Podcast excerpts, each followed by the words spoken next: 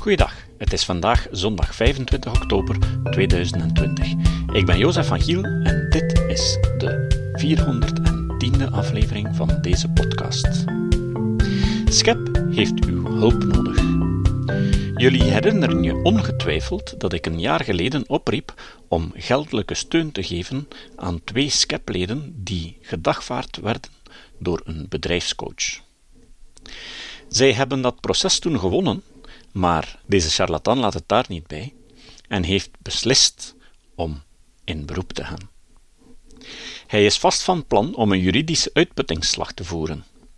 Daarom roep ik jullie nog eens op om opnieuw Patrick Vermeeren en Bart van de Ven te ondersteunen door een bijdrage te geven om de juridische kosten te dekken van het proces.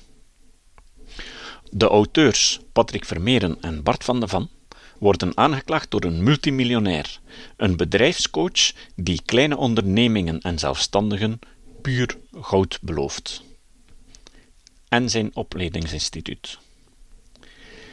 Hij vervolgt Patrick en Bart wegens eerroof en vraagt nog steeds 400.000 euro aan schadevergoeding.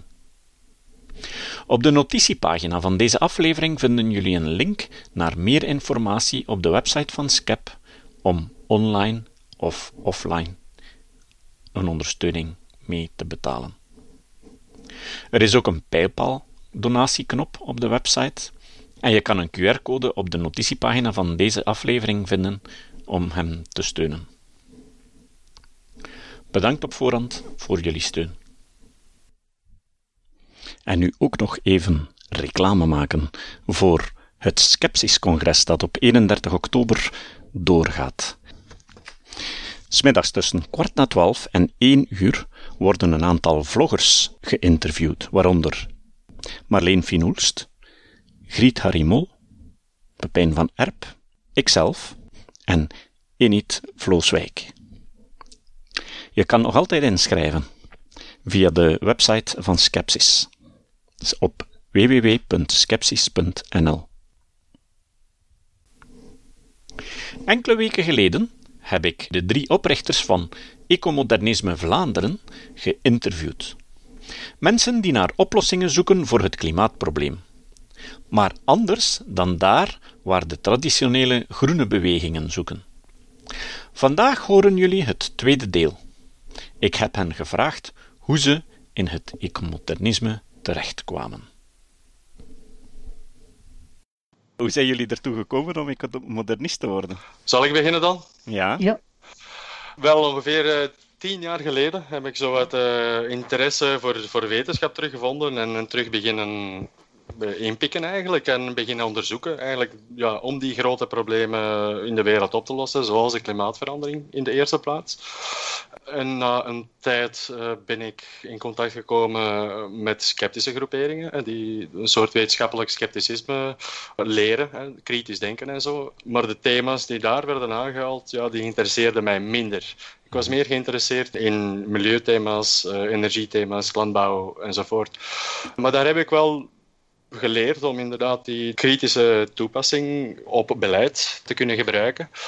En op een gegeven moment ja, hoorde ik op Kritisch Denken een uh, podcast over ecomodernisme. Mm. En mijn ideeën via wetenschappelijk scepticisme, ja, die sloten perfect aan op de ideeën die ecomodernisme voorstelde. Ik denk dat toen dat woord nog niet bestond. Toen je dat gehoord hebt op mijn podcast. Welk woord? ecomodernisme. Dat, dat het woord ecomodernisme nog niet bestond. Toen Ik denk dat dat al heel lang uh, bestaat, hè, want dat, is, dat is begonnen met Stuart Brand. En dat is al. Ja, toch. Dat is al vrij oud. Want ik weet ik, dat is ik dat... ecologisch modernisme, Drago? Ja? Eco-pragmatisme? Nee, ik denk dat je zelfs op YouTube filmpjes van Stuart Brand kan vinden waar hij spreekt over ecomodernisme. Het zou kunnen, het zou kunnen. Was, was In ieder geval, uh, Stuart Brand heeft mij ook uh, veel impact gegeven. Ja. Oké. Okay. Jan? Wat heeft jou ertoe aangezet? Oh, ik ga u zeggen, mijn eerste kennismaking met ecomodernisme was eigenlijk bar slecht. Um, het is gewoon, ik zat in mijn laatste jaar bio-ingenieur en toen las ik in uh, studentenrestaurant De Brug, hè, we hebben het uh, UGent studentenblad Schamper, en daarin las ik dus iets over ecomodernisme en Maarten Baudry enzovoort. En eigenlijk, ja, dat, dat was zo heel uh, klinisch voorgesteld. Dat ecomodernisme, het ontkoppeling. En uh, dat, dat klinkt echt alsof dat je geen wandelingetjes meer mocht gaan maken in de natuur. En eigenlijk voor een, voor een grote natuurliefhebber als ik, ik vond dat eigenlijk moeilijk te verteren. En dan uiteindelijk, ja, op, op, sociale media was ik eigenlijk al heel veel, vaak bezig ook met klimaatverandering, met milieu, met GGO's ook enzovoort. En, maar ik kwam er altijd in discussie eigenlijk met klassiek groene mensen. En ik zag eigenlijk dat ik geen aansluiting vond bij hen. En ja, op een bepaald moment zei er iemand van, ja, maar jij, jij bent een ecomodernist. En ja, dat kwam zo ja, eigenlijk een beetje out of the blue. Ja, zo van, hmm. ja, ja, verwijtend inderdaad. Van, ja, en, en, wat is dat nu? En, en ja, ik ben er eigenlijk dieper in gaan graven en een ecomodernistisch manifest een keer gaan lezen. En ah, ah ja, tja, ja, dat, dat is hier inderdaad... Ik herken mij daar eigenlijk wel in. En mhm. We waren eigenlijk een eigen stek wat meer om die idee rondom ecomodernisme te gaan bespreken. Hè, omdat het was moeilijker om dat te gaan bespreken ja. in bepaalde kringen. En toen mhm. heb ik eigenlijk Thomas ook tegengekomen in een van die discussies. En dan heb ik gezegd van kijk, gaan we geen groep rondom ecomodernisme oprichten. Mhm. En eigenlijk is zo de bal steeds een beetje gelijk een kleine sneeuwbal, die is beginnen rollen en die is steeds groter en groter en groter geworden, totdat we eigenlijk de website ecomodernisme.be uh, hebben opgericht, uh, samen met Drago, uh, die heb ik onderweg ook leren kennen. Mm En Rob de Schutter, die heb ik ook onderweg leren kennen. Dus ja, ja er zit wel een historie achter. En hoe is het bij u gegaan, Thomas? Hoe zijn jij in ecomodernisme geïnteresseerd geraakt en daarin gerold? Hij moest van mij. Ja, ja, ja puur, pure, we, we hebben hem ontvoerd. Het was pure dwang, het was pure dwang, nog, nog steeds. Thomas, nu, nu zegt je het of ik sta nu hè, straks. ik, ik, zie al aan de voordeur.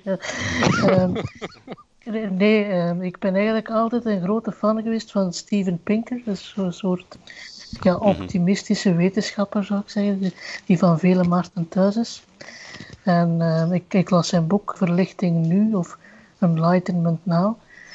Daar uitte hij zich als een voorstander van kernenergie. En ik dacht van, kernenergie, dat is toch uh, boosaardig, hè? Dat, is, dat is toch super gevaarlijk en giftig en zo.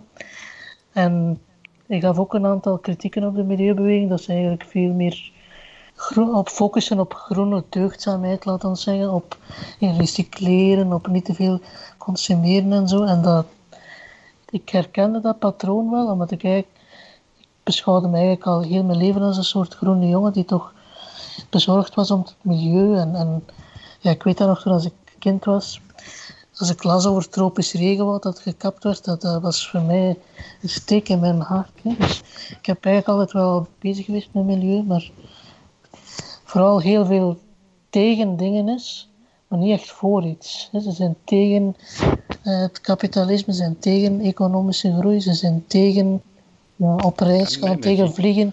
Dus dit is, dit is, een beetje een uh, ja, soort Calvinistische filosofie aan de van. Ja. Ah ja, uh, dus, ja, niet te veel van uh, het leven genieten en vooral zeer sober leven. En ja, Steven Pinker was dan toch de tanker die toonde dat er voor mij dat er een alternatief was. Dat je ook, ja. dat je ook kunt het is een beetje, inderdaad, Calvinisme is misschien wel een, een mooie vergelijking. Hè? Zo, het is niet meer de straf van God, maar het is de straf van moeder natuur die ja, moeder, als je je niet houdt aan. Hm? Ja, moeder natuur heeft de, rol van God. Als, als ik, zo, als ik heel kort hoorde je over als kleine jongen, hè, werd je ook een groene jongen moest denken aan iets. Ik hoop dat jullie mij ervoor uh, niet verbannen uit ecomodernisme, maar ik had als kleine jongen, zes jaar, had ik een uh, vriendenboekje van Greenpeace. Hè. Ik heb nog gedoneerd aan Greenpeace. Ik ben ook donkergroen begonnen om dan over te stappen naar de zijde van het licht. Wij allemaal. Ik heb nog altijd in mijn kast. Het zou kunnen zijn dat ik hem ondertussen weggedaan heb. Het is zeker nog niet lang geleden. Zo'n een sweater van Greenpeace van voren. With Greenpeace OK. Van achter without Greenpeace KO. Ik denk wat dat ook vooral belangrijk is, of je nu ecomodernist wilt noemen of niet, is dat je gewoon eigenlijk een goede basis hebt in kritisch denken en jezelf mhm. je eigen overtuiging in vraag kan stellen. Dus eigenlijk de link naar de sceptische groepen is eigenlijk wel uh, belangrijk voor een ecomodernist, denk ik. Join the dark side, we have nuclear power. ik zou eens een keer terug willen gaan naar het uh, punt van die energie. Nu, Misschien is er daar niet zo'n groot probleem en we doen wat dat de groenen uh, zeggen. Hè. We, we, bouwen heel veel windmolens, plaatsten alle daken vol met uh, zonnepanelen. Hè. uw dak ligt er toch, dus leg er zonnepanelen op en het probleem is opgelost. En misschien mogen we zelfs nog een stap verder gaan en we leggen een, een wereldwijd netwerk aan. Hm, en er is altijd ergens wind op de wereld.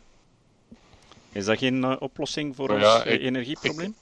Het is eigenlijk toevallig dat ik daar een opiniestuk geschreven recent met Maarten Boudry over waarom dat eh 100% hernieuwbaar eigenlijk allee, ja, een wensdroom is, zoals dat we zeggen. Ehm, nee, ja, kijk, eh, laat, laat het mij eerst, en- eerst en vooral zo zeggen. Hernieuwbare energie, daar heb ik niets op tegen. Ik ben eigenlijk voor een wereld waarin dat we meer hernieuwbare energie zullen eh, nodig hebben. Mhm. Maar wat ik wel een, een probleem mee heb, is met het feit dat we dat alleen maar met hernieuwbare energie zouden proberen doen. En eigenlijk bijvoorbeeld niet de maatschappelijke kosten daarvan afwegen. Mhm. Omdat ja, bijvoorbeeld Vaclav Smil, die heeft een boek geschreven, Power Density. Ja. En ehm, dus dat is een energie-expert, Vaclav Smil. Mhm. En ja, eigenlijk wat dat hij daarin zegt ook, ja, de power density van hernieuwbare energie is eigenlijk een, een, een paar grote ordes lager van wat dat wij als, als maatschappij aan power density eh, vragen, zogezegd. Hè. Dus onze... Ja, dus, dus Wat weet is ik dat. Jan? Ja, ja. Wat is, wat is dat, Paul? Power density, ah ja, sorry. eh, de power density, dat is eigenlijk uw vermogen per vierkante meter. Hè. Dus eh, hoeveel ja, watt per vierkante meter, dus hoeveel joule per seconde dat je produceert per vierkante meter eh, voor een energiesysteem. Laat mij zo uitleggen. Hè. ja, ja. Dat gaat Dus- over landgebruik dan.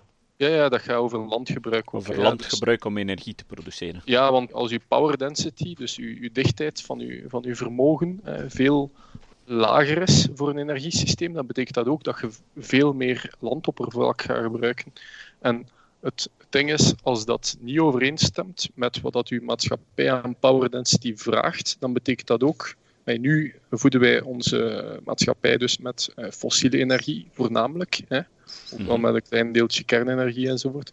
Maar ja, dat heeft niet zo een groot landoppervlak als je dat vergelijkt met hernieuwbare energie. Ja. En dus daar zit, eh, zeker als je natuurliefhebber eh, bent, daar zit volgens mij een belangrijke nuance in. Ja. Dus dat is één afweging. En de tweede afweging is van ja, kijk, het is niet zo.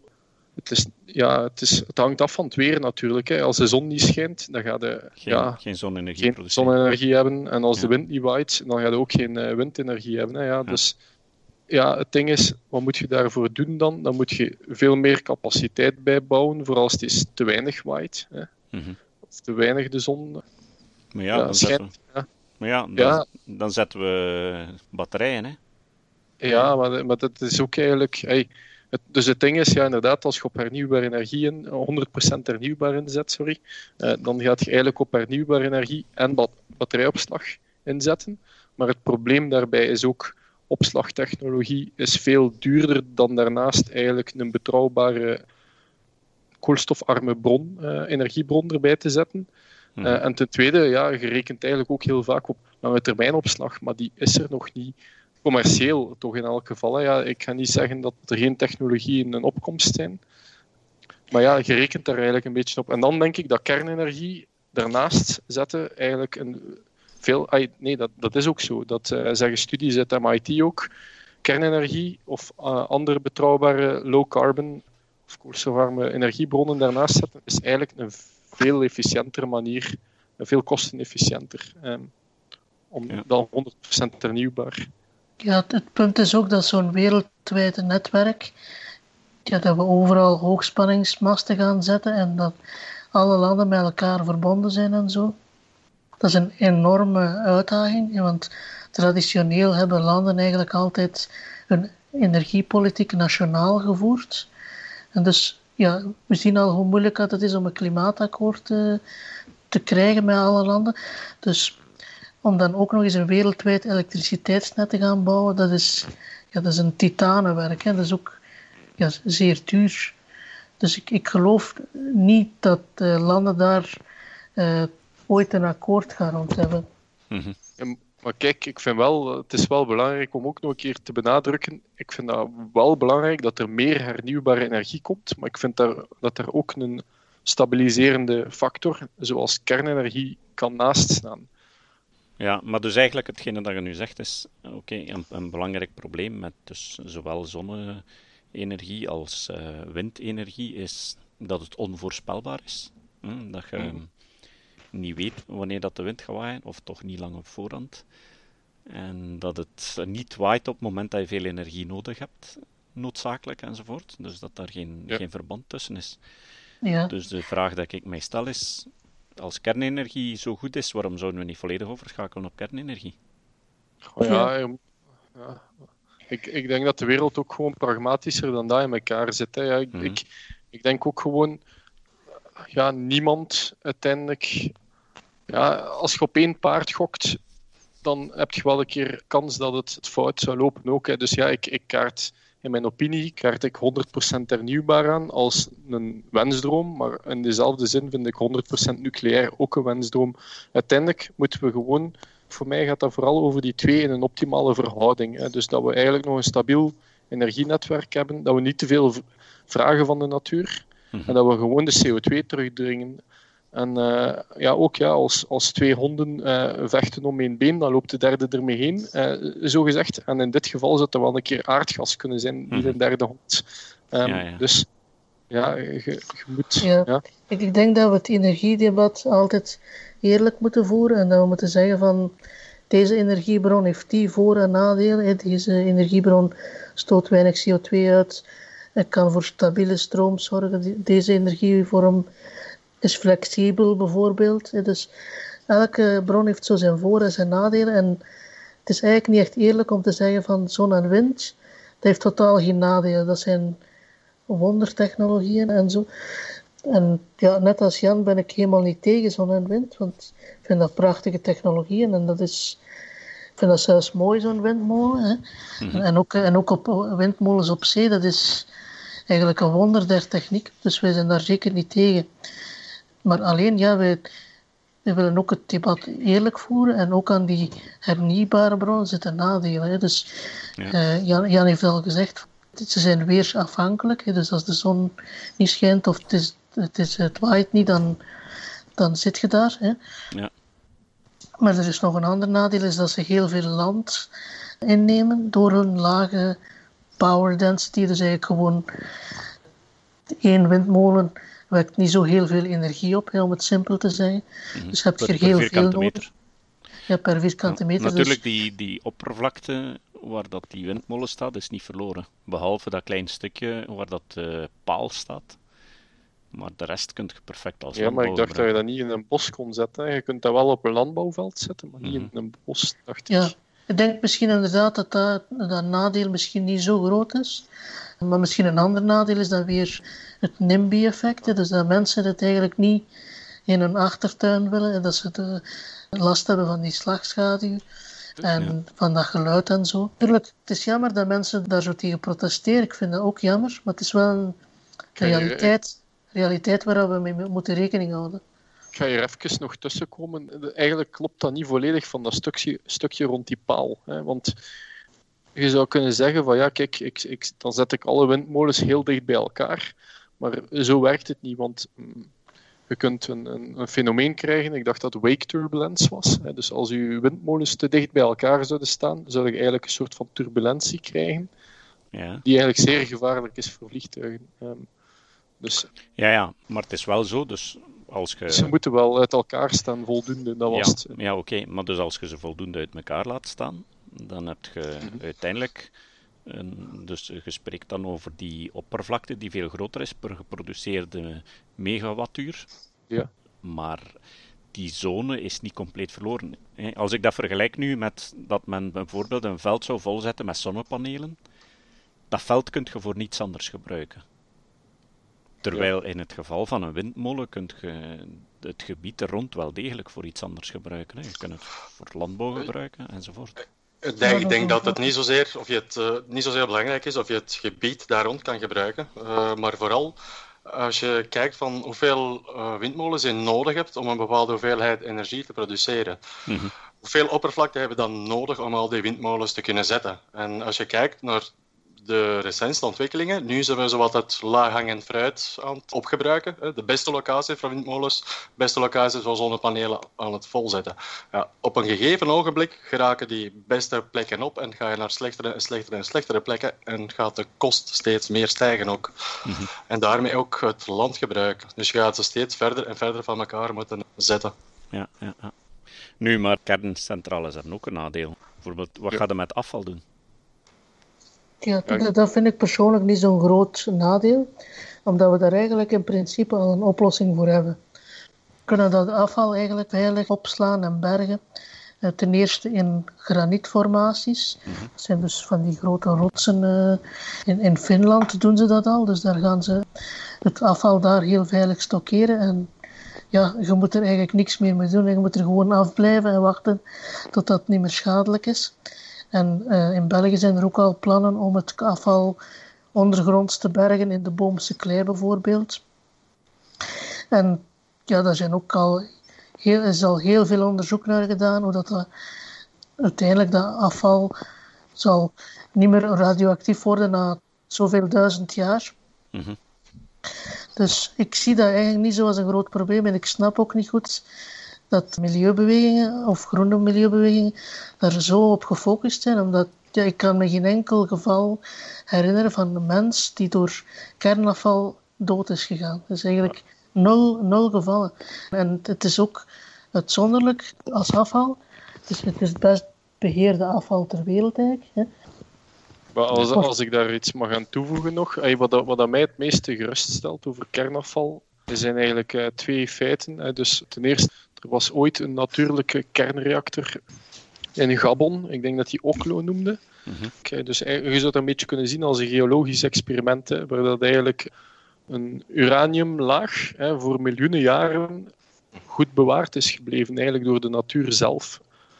Ja. Dus ja, je moet dat eens opzoeken, Oklo, uh, Gabon. Mm -hmm. Ik dacht hoe je dat Oklo noemde. Ja, Um, en het tweede ding is eigenlijk ook, ja, als je eens inbeeldt hoeveel radioactiviteit dat er boven die geologische bergingssite zit. Hè. Dus in de natuur, in natuurlijk gesteente, zit er ook radioactiviteit. En blijkbaar is dat nog groter dan hetgene wat je eronder opslaat. Hè. Dus in die, in die gesteentelagen boven je opslag zit er veel meer radioactiviteit dan wat dat je er eigenlijk onder opslaat. Ja, maar het is natuurlijk een lagere concentratie.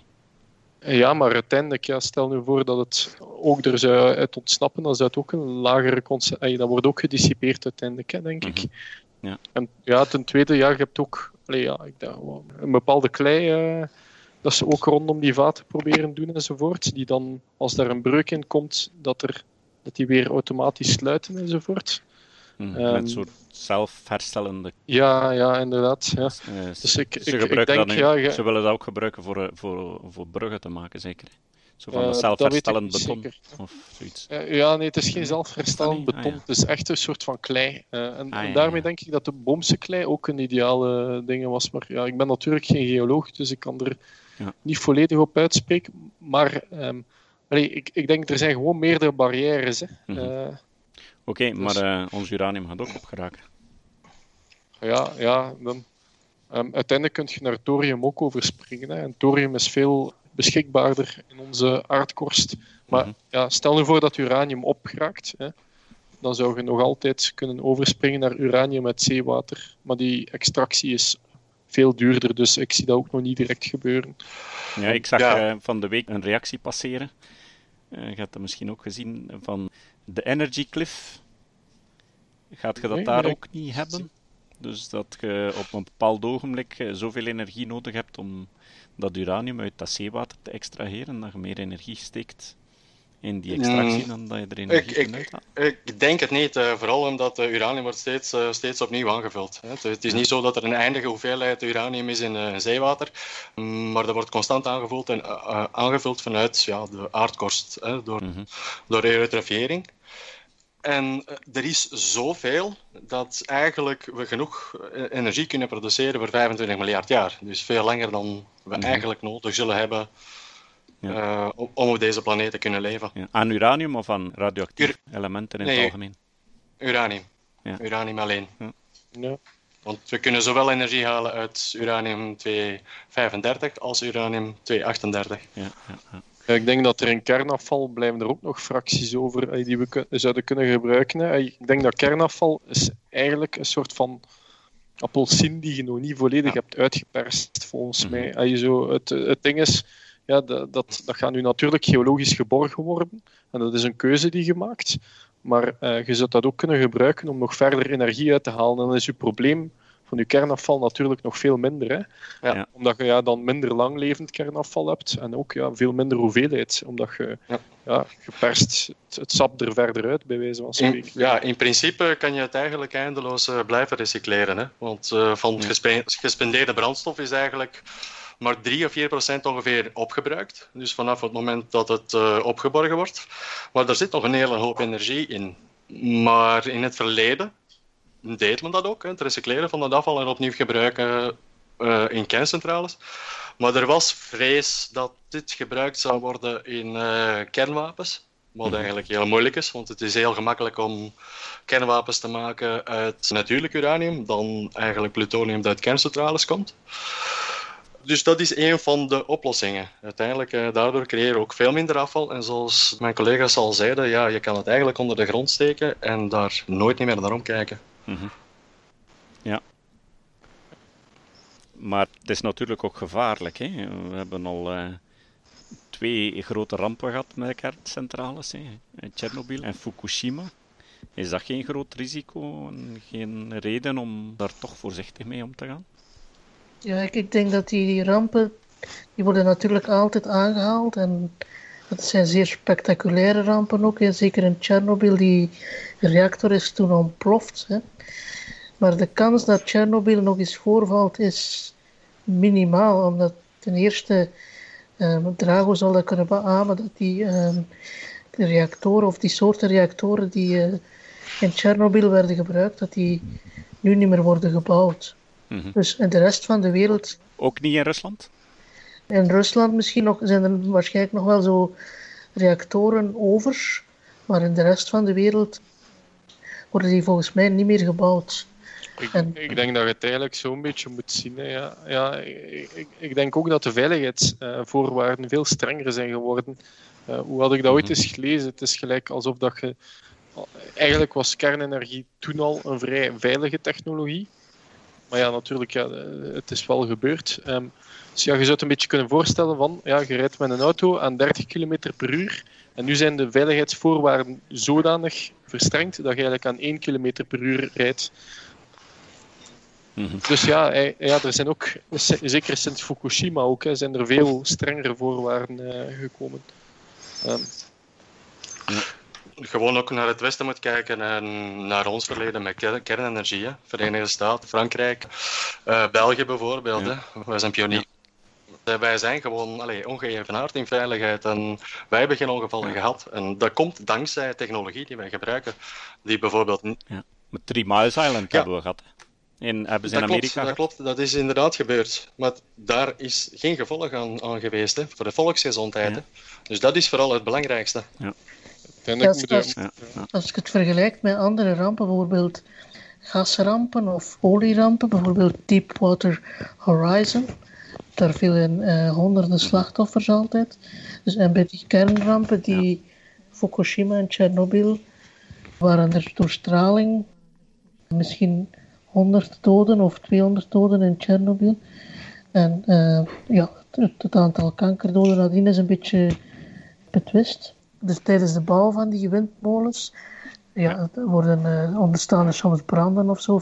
Vallen eh, ingenieurs van die, van die hoge windmolen. Dus ah ja, het zijn allemaal ja, nogal... Ik, ik denk wel dat het eenzelfde, eh, eenzelfde grote orde oorlog, Thomas. Ik qua aantal doden voor zonne-energie en windenergie met kernenergie. Ja, maar er- ik wil maar zeggen, er is in de verste verte geen paniek die zo groot is rond zonnepanelen en windmolens als bij kernenergie. Ook al zeggen de statistieken dat ze ja, grosso modo even veilig zijn. ja, ook waterkrachtcentrales, die dammen zijn ook al eens gebroken. Hè. Daar, daar Ja, ja. sterven ook honderden mensen bij. Hè. En ik bedoel, het, het ding is Ja. gewoon, het is natuurlijk wel iets heel spectaculairs wat er gebeurt als er een kernramp gebeurt. Maar in die end, wat ze zien per, per, allee, laten we zeggen, per pakketje energie wat er geproduceerd wordt, als je al die energievormen naast elkaar zet, dan is kernenergie wel een van de veiligste Ja. energievormen. Mhm. Dus, Inder- eh, Inderdaad, als je alle, alle doden uit het verleden en in de toekomst zou bijeenzetten, dan heb je één klein lijnvliegtuig dat je kunt vullen met doden van kernenergie. En dan voor de hoeveelheid energie dat je daarvoor terugkrijgt, is dat eh, een aanvaardbare risico, zou ik zeggen. Ja, en ook niet vergeten, kernenergie redt levens. Hè. Dus, dat wordt soms ook vergeten. En Dus als je een kerncentrale hebt, dan staat daar geen steenkoolcentrale of geen gascentrale. En dus heb je niet de luchtvervuiling die je normaal hebt.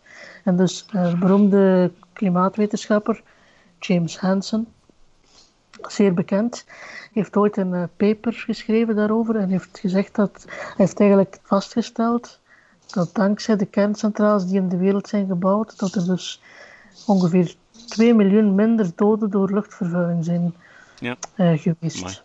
Ja. Dus In de veronderstelling dat als die niet gebouwd waren, dat die energie geproduceerd was met kolen of zo. steenkool.